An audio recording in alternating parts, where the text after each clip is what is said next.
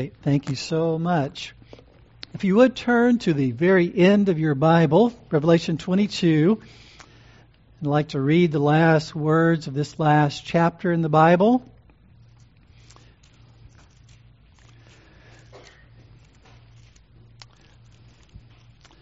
I think this passage is a fitting passage in light of our talk about mission trips, uh, whether they're organized by a Christian college or organized by a family that wants to love their family. Um, this passage is an encouragement to us all, I think, as we think about our own ministry to people around us who don't know Christ. And so let me read for us verses 17 through the end of the chapter. Verse 17 says, The Spirit and the bride say, Come. And let the one who hears say, Come. And let the one who is thirsty come. Let the one who wishes take the water of life without cost. I testify to everyone who hears the words of the prophecy of this book. If anyone adds to them, God will add to him the plagues which are written in this book. And if anyone takes away from the words of the book of this prophecy, God will take away his part from the tree of life and from the holy city, which are written in this book. He who testifies to these things says, Yes, I am coming quickly. Amen. Come, Lord Jesus. The grace of the Lord Jesus Christ be with all. Amen. This is the word of the Lord. So we've been going through the book of Revelation, and now we're at the very end of the book. The book of Revelation is an unveiling. That's what the word revelation means. It means unveiling. It's the unveiling of who Jesus really is. It's the unveiling of who Christians really are. Because the world does not really understand who Jesus is or believe in what the Bible says about Jesus. And they don't believe uh, what the Bible says about Christians either. And yet the book of Revelation says that there is going to be an unveiling one day uh, when Christ returns, when, when the world will see who Jesus really is and who his people really are as well. This book is also about encouragement. It's about encouragement for suffering saints because the Bible uh, in this book talks a lot about overcoming. That there's the opposition of the beast from the sea, which represents the anti Christian government, the beast from the land, which represents false religion, which opposes, obviously, Christians and Christ and Christianity. Um, there's also the picture of the um, beauty the, the, the harlot, which is the appeal of worldly culture that seeks to draw people away from God and from Christ. And so it's a book about all the enemies of God and all the enemies of those who are the people of God. And so it's an encouragement to realize that we live in a world that is not safe territory. We live in enemy territory in the sense that the Bible says this world is um, governed, so to speak, ruled by the, the prince of the power of the air, obviously under the sovereignty of God. And so, therefore, um, the world, the flesh, and the devil opposes all those who trust Christ and seek to follow Him and seek to undermine that faith and seek to draw us away from Christ. But this book also talks about the end of all things. How is this fallen world going to end up? Some people think we're just going to blow ourselves up, you know, through a nuclear holocaust. Uh, some people think everything's going to fall apart, um, and we're going to be this the this dystopian type society that you see in movies sometimes. Well, the Bible, the book of Revelation, tells us how it is all going to end, and yet the end is going to be a beginning, the beginning, beginning of a new heavens and a new earth.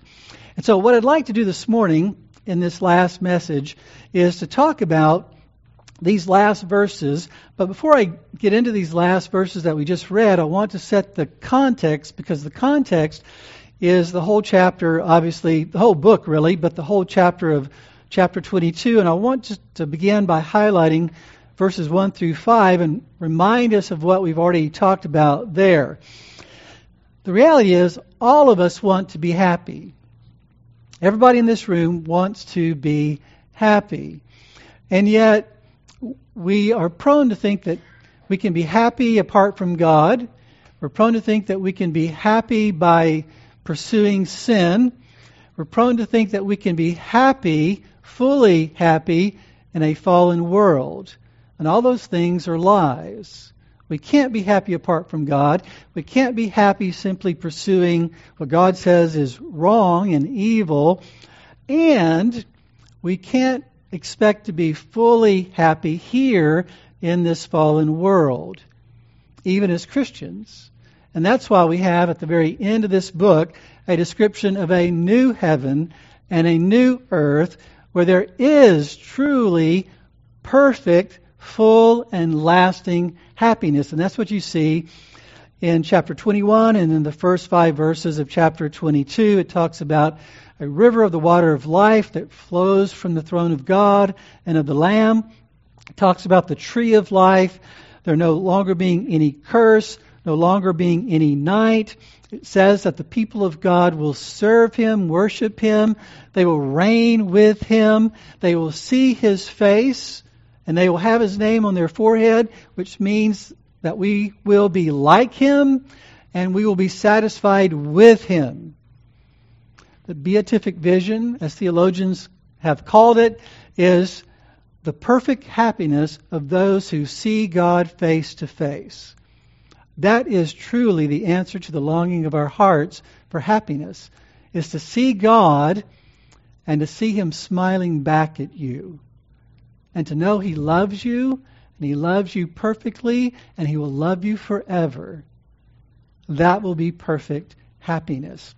And so that is the hope that we have as Christians. That is part of what the future holds a new heaven and a new earth for all those who have been made right with God through his Son. And so, what we see at the end of this chapter, that is the first part of the context, is that there is a promise, a hope of heaven on earth, of the satisfaction of our souls. And yet, we might ask the question what is that going to look like? Uh, what is heaven on earth going to really be like? Well, in one sense, it's going to be similar to what we experience now. There's some continuity. And I think the resurrection of Jesus is meant to communicate that aspect of it. He's raised from the dead, he's in his glorified body. He appears to the disciples, and they're afraid that he's just a, a spirit. He says, You know, spirits don't have bodies like I do. I'm not just a spirit, I've truly been resurrected from the dead. And he says, Touch my hand, my side. And then he says, Do you have anything here to eat? And they give him some fish, and he eats the fish. So he's saying there's some continuity, even in our glorified bodies, with what we experience here. And yet the Bible also says, things which eye has not seen and ear has not heard, and which have not entered the heart of man, all that God has prepared for those who love him. So there's continuity, but there's also newness. There's a difference. It's better than we can imagine. It's greater than we can imagine. It's all the good things about this life, but multiplied infinitely in greater, deeper, richer ways. And that's why it says in Psalm 16, You will make known to me the path of life. In your presence is fullness of joy. In your right hand there are pleasures forever. That's a picture of what God has promised us when it says, the water of life and the ri- uh, or the river of the water of life and the tree of life. That verse says, "You will make known to me the path of life." And life is found in God, with God, fellowshipping with God, and all that's pictured here. It's a glorious, wonderful thing, and yet we cannot put it into words. And that's why I like what C.S. Lewis says at the end of his uh, Chronicles of Narnia, where he says, The things that began to happen after that were so great and beautiful that I cannot write them. So, why do we have pictures in the book of Revelation? Because they cannot be written in a way that we could fully understand them. but God gives us pictures that gives us an idea, a taste of what it's going to be like, but it's going to be so much greater, so much grander. Things that are similar to what we know and yet much greater than what we can even imagine. So that's part of the context for what we find at the very end. But another part of that context is also verses 6 through 16, where it talks about the return of Christ. Uh, twice in these verses, uh, the Lord Jesus says, I am coming quickly. And it says, the time is near, uh, these things must soon take place. But it says, especially in verse 12, I am coming quickly, and my reward is with me, to render to every man according to what he has done. The Bible tells us that when Jesus came the first time, he came that he might show mercy. At that point, Jesus said, I did not come to judge the world, but I came that the world might be saved in that first coming. But in the second coming, the Bible does say, and Jesus does say, he will come to judge. And so the warning is that we need to realize that God never just sweeps sin under the rug. He never just says, oh, well, sinners will be sinners. Boys will be boys, girls will be bo- girls, or whatever.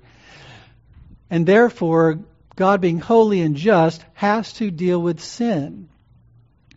But He sent Jesus the first time so that sin could be dealt with in such a way that we could have mercy. So that Jesus took the punishment on the cross for all those who would trust in Him. But for those who refuse that provision, there still has to be a payment. So the word reward there means payment for work done. For believers, it's a gracious payment or gracious reward for faithfulness. For unbelievers who have re- refused the mercy of God in Jesus, it is a just consequence for their sin. This is actually pictured in the parable of the minas uh, which is in Luke 19, where it talks about, it actually starts off by saying, um, they supposed that the kingdom of God was going to, to appear immediately. And so Jesus tells this parable because everybody expected the kingdom of God to come very, very soon. And he told a parable saying, no, it's going to be a while. And so he tells this parable of a nobleman. He says, A nobleman went to a distant country to receive a kingdom for himself and then return. He went away for a long time and then he comes back. But before he goes away, he finds ten of his servants and he gives each of them a mina, which is a um, form of money of that day and time. And he says, I want you to take this mina and invest it, use it, uh, be a good steward, steward of it until I get back. And so after a long time, he comes back and he calls these servants to account. And one says, um, Your mina was invested, master, and I have 10 more minas. And the master says, That's great. Well done. You'll be in charge of 10 cities. The next one comes and says, Mina, your master was invested and, and it produced five more minas. He says, That's great. Well done. You get to be in charge of five cities, which is a picture of being rewarded according to your faithfulness. That's what the picture is there. But then there's another servant that comes and says, You know, Master, I took that money you gave me and I stuck it in the ground. Didn't do anything with it. And he says, Because I was afraid. Because I know that you're, you are a, uh, he said this, I was afraid of you because you are an exacting man. You take up what you did not lay down, and you reap what you did not sow. Which basically means, I know you're a taker, not a giver. You take, you don't give. There would be no reward for me if I worked hard and invested your mina. I stuck it in the ground. So, the reason why I didn't do anything with the mina is your fault because you're not a good master. That's really the argument in that parable. You can go back and read it in Luke 19. Obviously, the master does not re- respond favorably to that excuse. And that's a picture of the fact that Jesus will return. He will reward those who are faithful because of their faith in Him. But He will also appropriately judge those who accuse God of unseemliness, do not trust Him, and do not use their life for His glory because they accuse God of being unworthy of their efforts, of unworthy of their life, of unworthy of their trust and their love. And so that's a picture of what is taking place right here at the end of the book of Revelation. And so there are two basic messages you could argue from the book of Revelation that we as believers in Jesus, all those who profess faith in Jesus, are to recognize that life in this fallen world is going to be hard. We shouldn't be, should not be surprised that our faith is opposed, but we are called to trust God through it all to the very end. That's why Jesus could say, He who endures to the end will be saved. So that's one big message of the book of Revelation. The other big message is that there is a judgment coming, but you can escape that judgment because there is something offered you. And that's what these last verses talk about that there is an offer of mercy to us. And so if you look would look again at uh, verses 17 through 21, the message to uh, believers is to overcome by faith. The message to un- unbelievers is to take the water of life while there's still time. If you note in uh, these verses, the last verses of the Bible, there are three references to coming. The, in verse 17, it says, The Spirit and the bride say, Come, and let the one who hears say, Come, and let the one who is thirsty come. So you have that coming. But then, if you go look beyond that, you have Jesus in verse 20 saying, I am coming. And then lastly, you have uh, believers saying, Come, Lord Jesus. So you have an invitation to come. You, you have the declaration that Jesus is going to come. And then you have the prayer, Come. So it's all about coming in these last verses. And what we find in these verses is we find in the context of the promise of heaven on earth and the reality of a judgment that is to come, we have the free offer of the gospel, which is what uh, Reformed theologians have talked about in various ways, is the free offer of the gospel. Now, one of the things that is interesting among those who are Reformed in their theology is that there's been debate in various ways over how, we, how are we to understand uh, certain tensions in Scripture. Because obviously, you can just read even the book of Revelation and you find where it says that the names in the Lamb's book of life were there before the foundation of the world. Or you read in the book of Acts that um, all those who were appointed unto life, eternal life, believed. And so you've got very, very clear teaching in the Bible that in Ephesians 2 that we're dead in sin, which means we will not come to God for mercy on our own. We don't want God. We don't want to trust God. We don't want anything to do with God. We're naturally haters of God, maybe not consciously, so to speak, but certainly practically. That's our natural condition. Therefore, the only way we will ever come to Christ is if we're raised from the dead by the power of God. And that's why it says in Ephesians 2 that he has raised us from the dead and given, giving, given us life. And yet sometimes people will understand that glorious grace truth. We sang about glorious grace. And they'll think, well, that must mean that I really don't have any good news to share with people indiscriminately because I don't know whether or not they're one of the elect. But I think Um, someone this week I read uh, kind of summed it up really well when they said the good news of the gospel is offered freely to all people without distinction.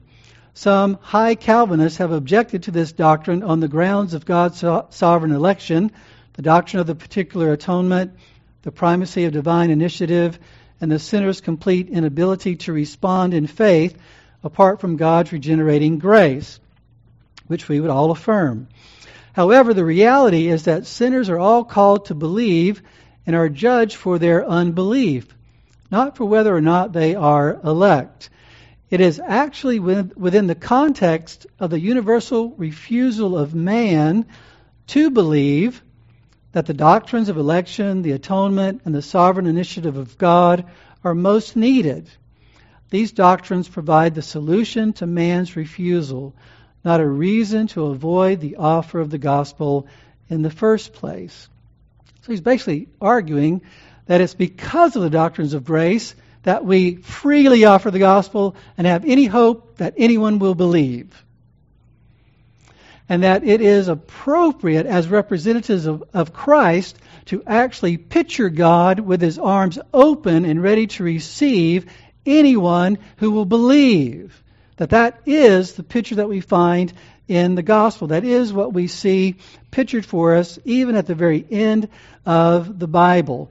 And so when we think about this, we think about the reality that at the very end of the book, after all has been said and done, talk about heaven, talk about judgment, what we find at the end is an invitation to life.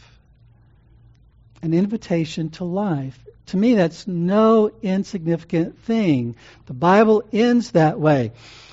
Um, my family, like some of us in our family, uh, watched a Netflix series recently, and it was kind of an odd situation because they showed like the three and a half seasons were done, and then, then they took a break and then completed the, the the fourth season. So we had to wait for the end of the series to find out what in the world are they trying to say through this series.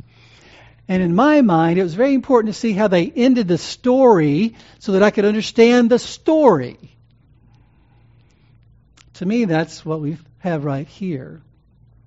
If we don't understand the story of the Bible, then we need to look at the ending. Because it says very clearly that the story of the Bible is about bringing heaven back to earth. It's about a coming judgment but it is very much about the fact that we need mercy, and that mercy has been provided for us through Jesus. And so when it says in verse 17, the Spirit and the bride say, Come, which is a command, an exhortation, an encouragement, a pleading, come, the Spirit highlights it's the Holy Spirit. It's God Himself who's saying, Come. So, do you understand that? It, the Spirit says, Come. To who? Everybody who hears. The Spirit of God is saying, Come. And how is He saying that? He's saying that through the bride. Who's the bride? It's the church of Christ as a whole. The church of Christ as a whole is saying, Come. And God is saying, Come to Christ through the church. It also says, and let the one who hears say, Come, which makes it more individual. It's an individual believer who says, Come. So that when we gather together as a church, God is speaking through the church and saying to unbelievers, Come to Jesus for life. And then when we go to India and we have a discussion with one of our family members or one of our friends, and we individually say, come to Jesus for life. That's the picture that's being painted there. That's what that is all about. It's the free offer of grace, the free offer of the gospel. To me, the last words in the Bible are so important because I compared it to other last words. Like when Zechariah was stoned in the Old Testament in Second Chronicles, he was a prophet of God. He gets stoned and his last words, May the Lord see and avenge. May the Lord bring justice upon you. In contrast to Stephen, when he was stoned, what did he say? Lord, do not hold this sin against them. One is a call for justice, the other is a call for mercy. It encourages me as a sinner who deserves the wrath and hell of God that the last word in the Bible is an offer of mercy. It encourages me, and I hope it encourages you. It also encourages me that in Ezekiel, a couple times, uh, God says, Do I have any pleasure in the death of the wicked? declares the Lord God, rather than that he should turn from his ways and live. In Ezekiel 33, it says something similar. Say to them, he tells Ezekiel, Say to them, As I live, declares the Lord God, I take no pleasure in the death of the wicked, but rather that the wicked turn from his way and live. Turn back, turn back from your evil ways. Why then will you die, O house of Israel?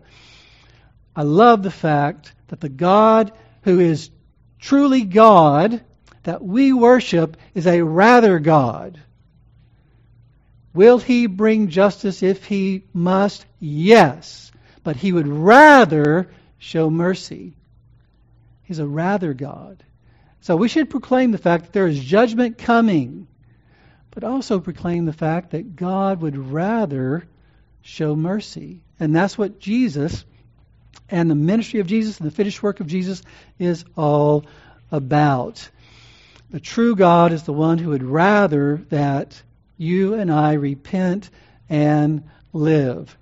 Well, what about the water of life? Verse 17 talks about the fact that the call of the church, the call of individual believers, and, and the call of God through the church and individual believers is a call to take the water of life. Growing up in Louisiana, uh, summers could be brutal. And I mowed grass in the summertime to earn money, and I played football, and so I had two a days, and it got hot. And after mowing and after playing football in the heat of the Louisiana summers, I would be thirsty for water. There was nothing that tasted better than cold water on those days. There was a real thirst generated by those activities. The question is what is this water of life that is meant to quench our thirst? And the water of life is actually a person that there's nothing in this life and no one apart from the person I'm talking about that can quench the thirst that you and I have for peace, for joy, for life. I get this, all kinds of scriptures talk about it, but Jeremiah chapter 2, God says, For my people have committed two evils. They have forsaken me, the fountain of living waters to hew for themselves cisterns, broken cisterns that can hold no water. It's interesting to me that God calls evil what he calls evil. We think evil is Hitler and the Holocaust, and it is. But God right there says, you know what's really evil? What is, that, what is at the heart of all evil? What's at the heart of all sin? It's an exchange that says, I don't want God I don't believe He's the fountain of living water. I think I can find life apart from God. And so I'm going to make my own cistern. I'm going to catch my own water, and I'll be okay.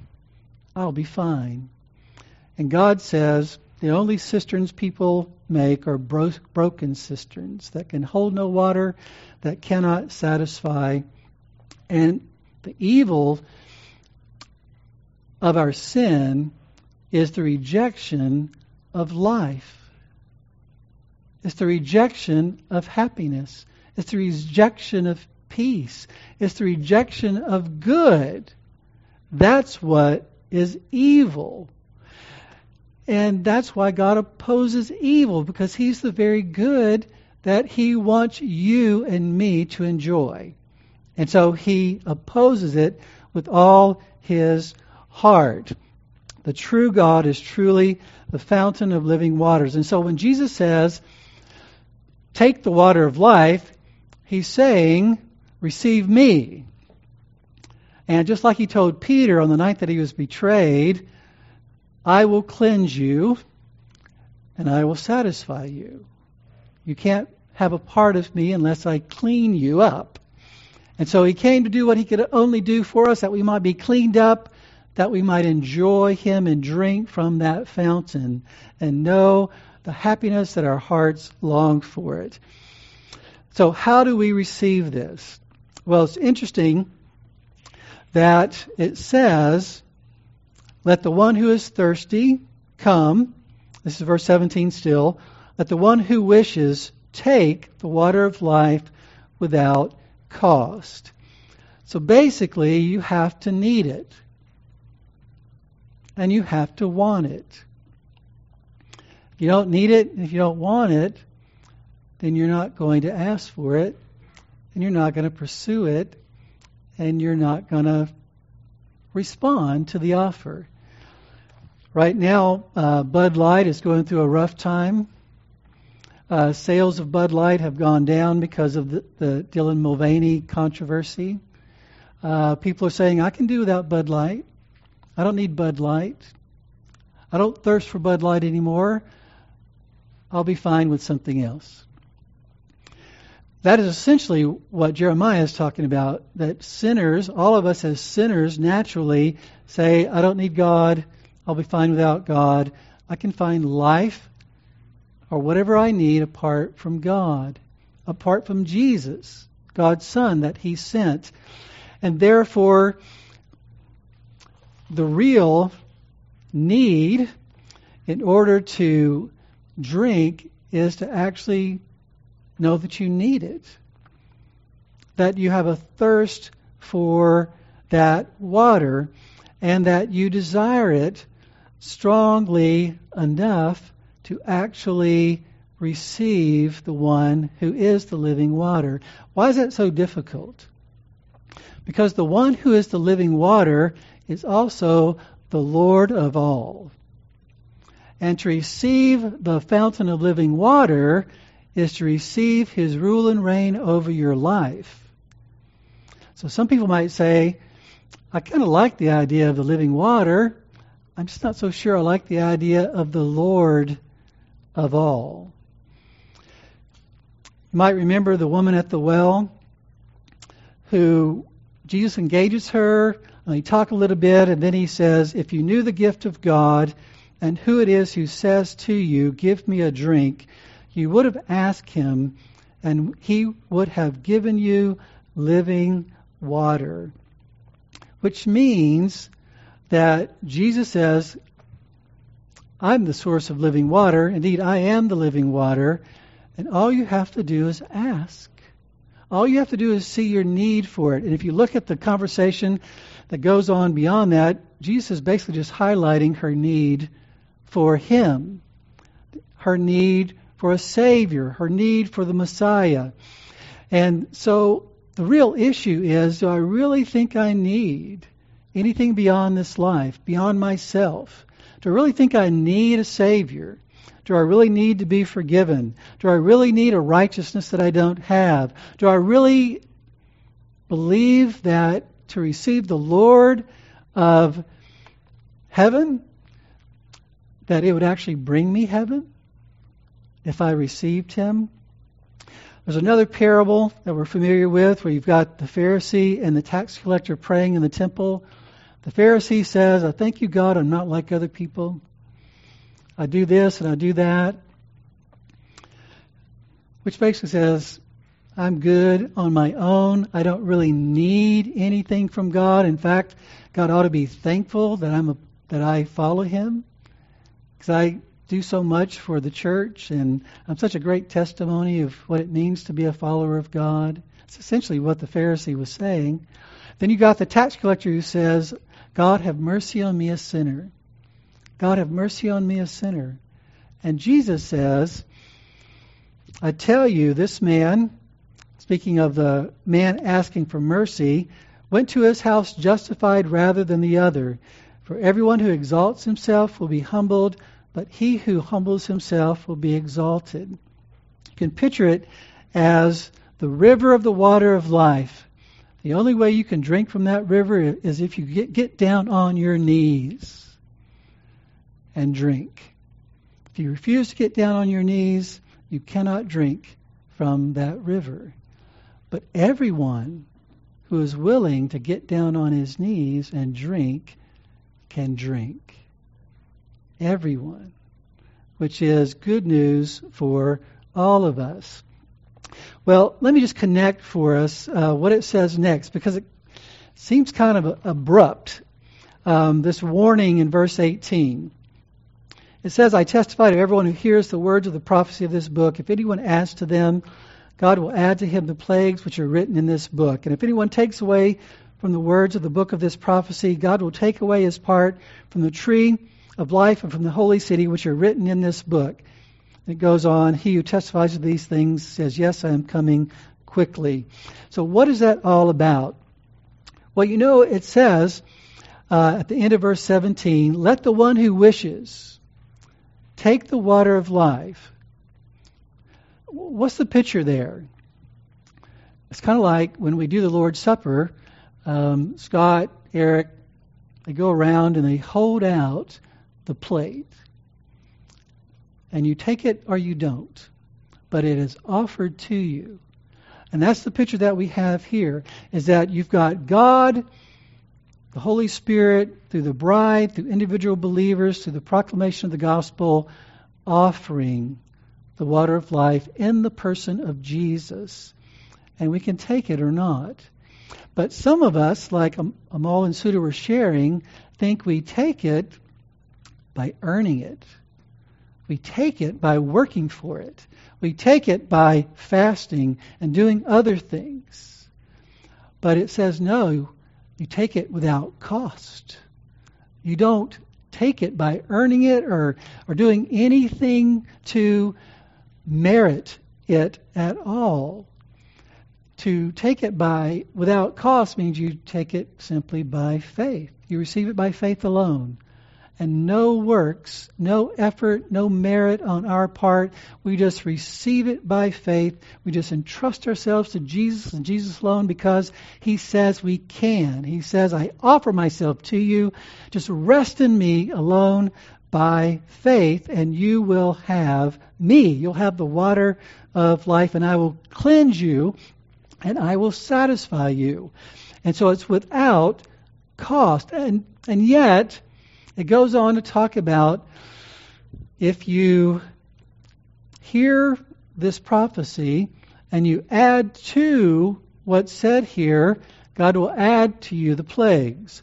And if you take away from what is said here, God will take away your part in the tree of life. What's that all about? It's about the reality that faith that saves is a faith that takes the water of life by taking God at His word. That's what it means. In essence, it means taking God at His word regarding Jesus.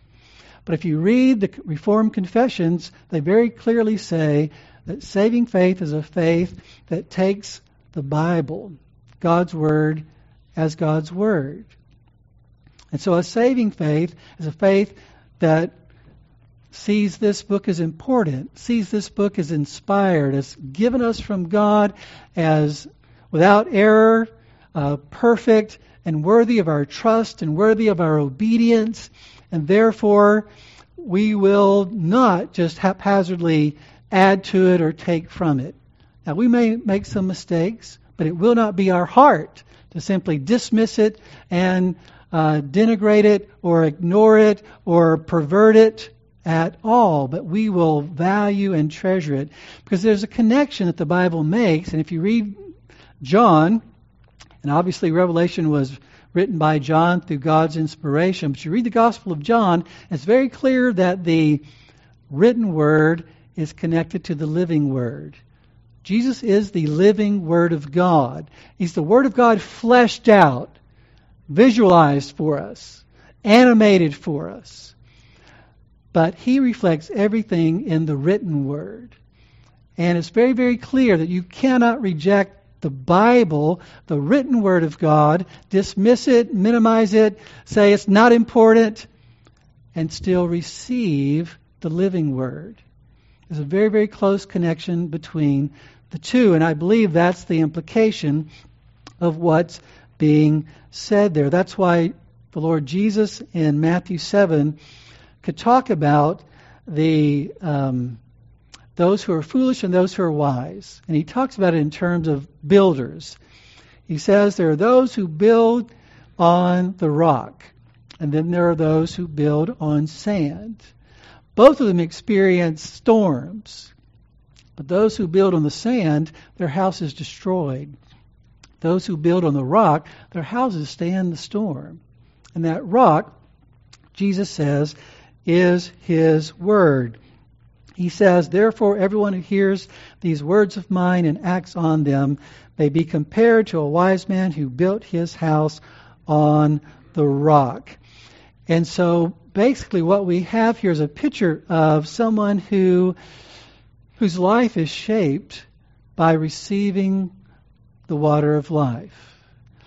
Um, I grew up in, in Louisiana, as I mentioned. My first church that I pastored was a little country church.